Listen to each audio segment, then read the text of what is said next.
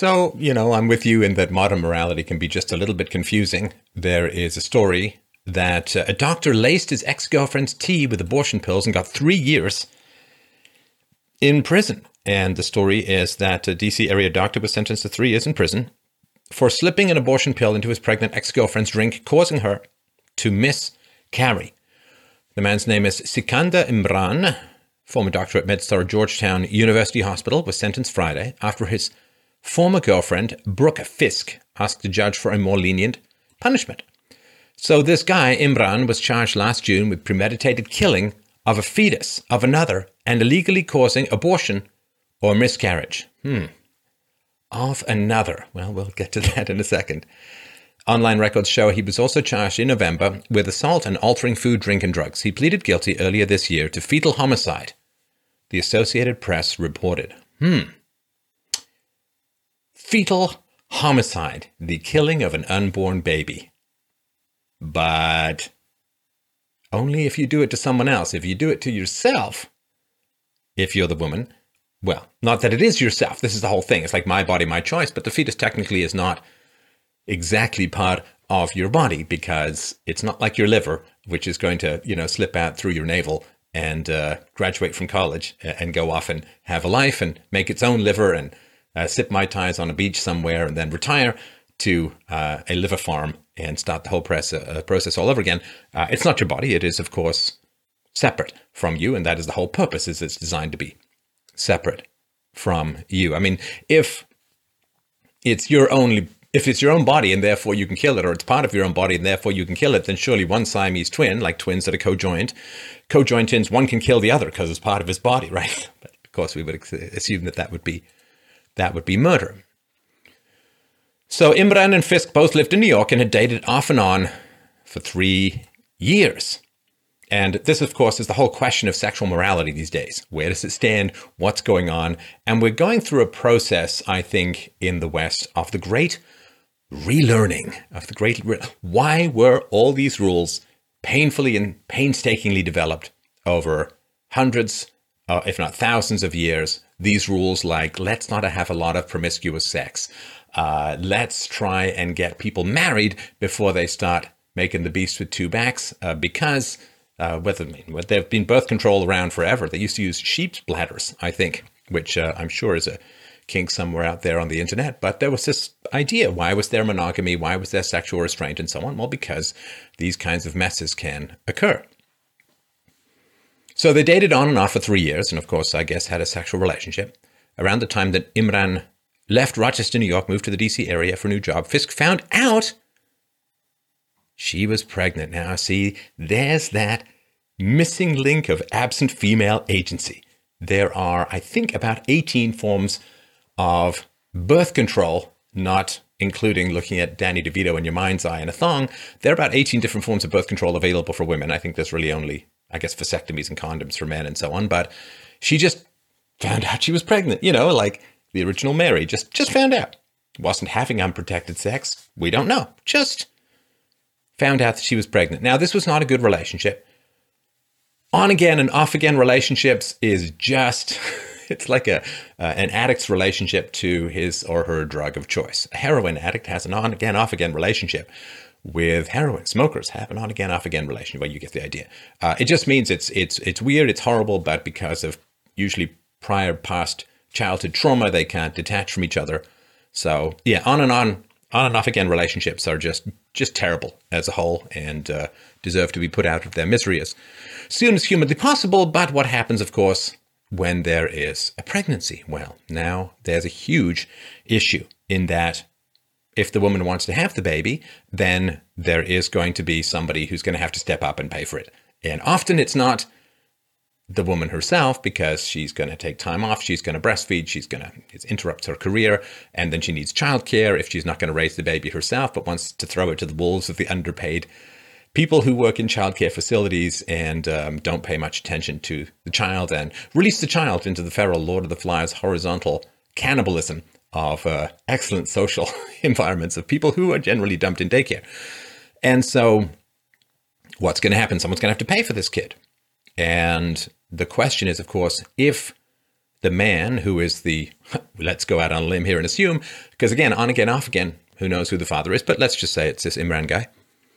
So if the guy doesn't want the baby, then his agency, his choice is completely stripped from him. Like we know how this works in the West. If the woman decides to have the baby against all of the wishes of the man, then she can, of course, take him to court and she can throw him in baby jail for close to two decades or more, I guess, if the kid goes to college.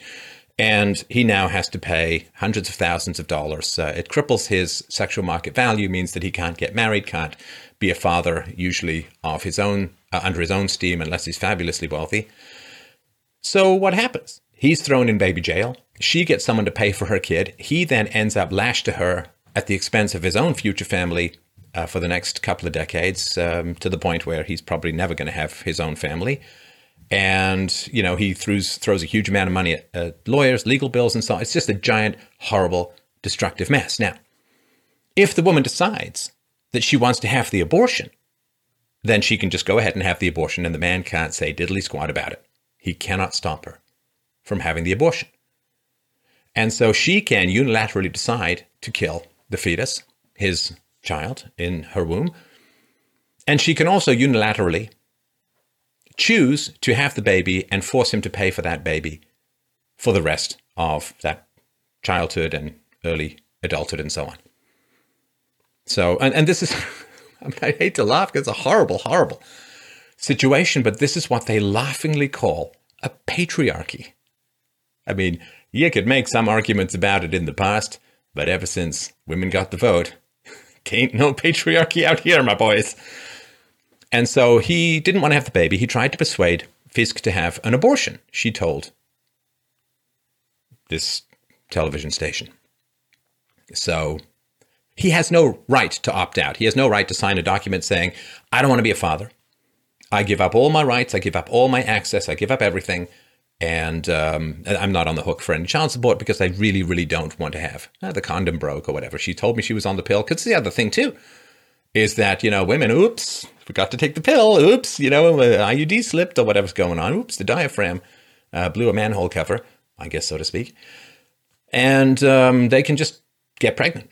And now the man is on the hook for two decades worth of hundreds of thousands of dollars of payments, and uh, his life is uh, largely uh, destroyed. So, yeah, it's what they call a patriarchy, my friends.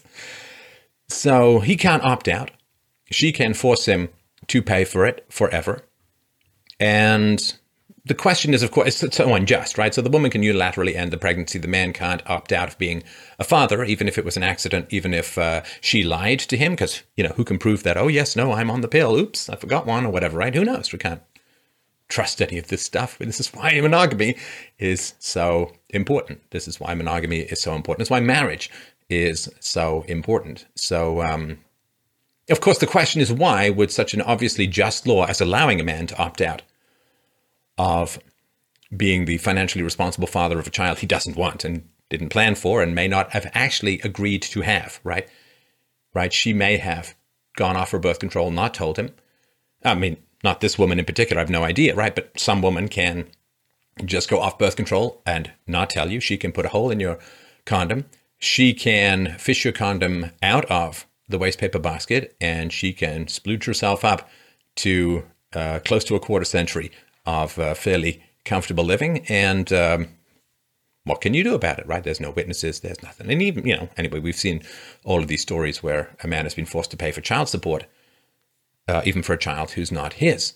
Uh, a, a uh, teenager has been forced to pay for child support after he was raped by a woman. I mean, because babies are insatiable resource monsters, right? They are black holes of time, energy, money, and sleep, and someone's got to pay. So it's such an obviously just thing to say the man can opt out and then is, signs away his parental rights, doesn't want the baby, and can walk away scot free, just as the woman can. If she doesn't want the baby, going to have the abortion, off she goes. But of course, the reason why that law will never be passed is because that's not what women want. Women don't want those kind of consequences as a whole. And governments don't want women to have those kinds of consequences because you see, if women have consequences for sexual activity outside of wedlock, outside of a staunch commitment from the man, well, then women will tend to get married. They'll tend to have kids younger, and then governments don't get taxes from women women working. What they have to do instead is put out a lot of resources for well, children, uh, schools and healthcare and playgrounds and things like that. So, so if the man doesn't pay, if the woman decides to have the child and the man doesn't pay, well, who has to pay?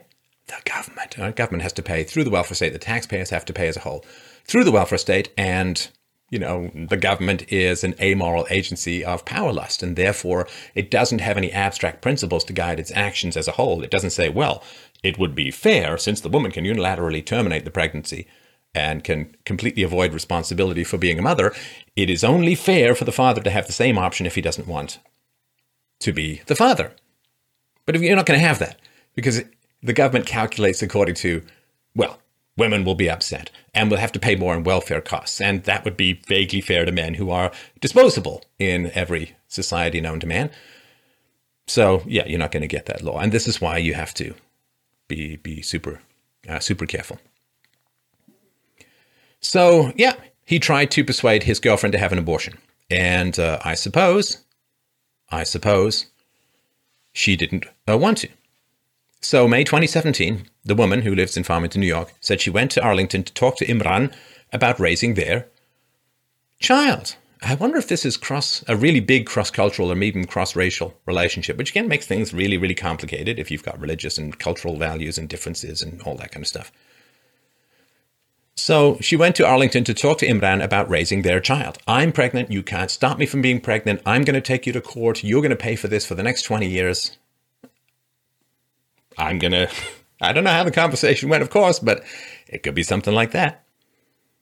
Unbeknown to her, Imran slipped a pill into her drink, she said. When I was drinking my tea in the evening, I got to the bottom of the cup, and there was a gritty substance in there. And when I looked at it, I can tell that it was a pill that had been ground up. She began having contractions a few hours later and was rushed to hospital. She miscarried. She was 17 weeks pregnant. Fiske said Imran gave her 800 milligrams of the pill misoprostol, misoprostol, which is used to start labor, cause miscarriage, and prevent stomach ulcers. And uh, 200 milligrams apparently is enough to induce labor. He got so he, he really wasn't taking that many chances. I mean, this might as well blown a bazooka through her navel. The incident, she said, left her feeling betrayed and devastated. Imran cried that night and admitted what he had done, she said. During Imran's sentencing hearing Friday, his attorney argued that he's dealing with mental health issues. The Washington Post was unable to reach Fiske, but this station reported that she didn't want her ex boyfriend to serve a long prison sentence. Look at this. Do you know that there's something called fetal homicide? Fetal homicide, a class 2 felony, punishable by up to 40 years in prison. Wow, that's a lot. That is a lot. Oh, that's like 80 rapists in Sweden. A judge sentenced him to 20 years with 17 years suspended, so he's going to serve three, probably get out sooner. And uh, that is really astounding. Fetal homicide, you see, is a class two felony, up to 40 years in prison for killing a fetus in the womb. Now, I mean, sort of just to sort of preempt the logic question. So, you know, if I if I'm crazy and I stab myself, I don't go to jail for assault. I may go to an asylum or something. If I stab someone else or someone else stabs me, then that's assault and so on. So doing it to someone else is different from doing it to yourself. I understand that, but again, there is this question of the fetus is not part of your body. It is not part of your body because there's no part of your body that's going to grow up and detach. And if you are part of someone's body, then you are still part of your own mother's body even when you're 40. Like this is just not right. This is not the way that things uh, work. So it's just fascinating to me. And this is why modern egalitarian democratic will of the people government trying to save money, giving as many rights to women as humanly possible because we have a white knight culture in the West. Um, and because we don't force women to get married, we don't arrange marriages. We have to win the hearts and minds of women voluntarily, which means we have to defer to them, we have to please them, and that's fine in a private section or a private session or in the private area of society. But when you co-join men's natural deference in the West to uh, women, to to please them, to to dispose of, of males' energy and time and resources for the sake of women's preferences and pleasure, you combine that power with the power of state, of the state, and with the power of women to vote, which they vote more than men. They vote more often than men, and they certainly vote for longer than men because they generally live a lot longer in this massive, wonderful patriarchy that men have designed for themselves. And so you combine our natural deference to women with women's control of the power of the state. Well, I think we all see where that's heading, but this just leads to these kinds of confusions where for the woman to kill the baby is her perfect right and it's her body and it's her choice. But the man's wallet is not his choice. And if the man deigns to do what is perfectly legal for the woman to do, well, he's just a murderer. And it's 40 years in jail.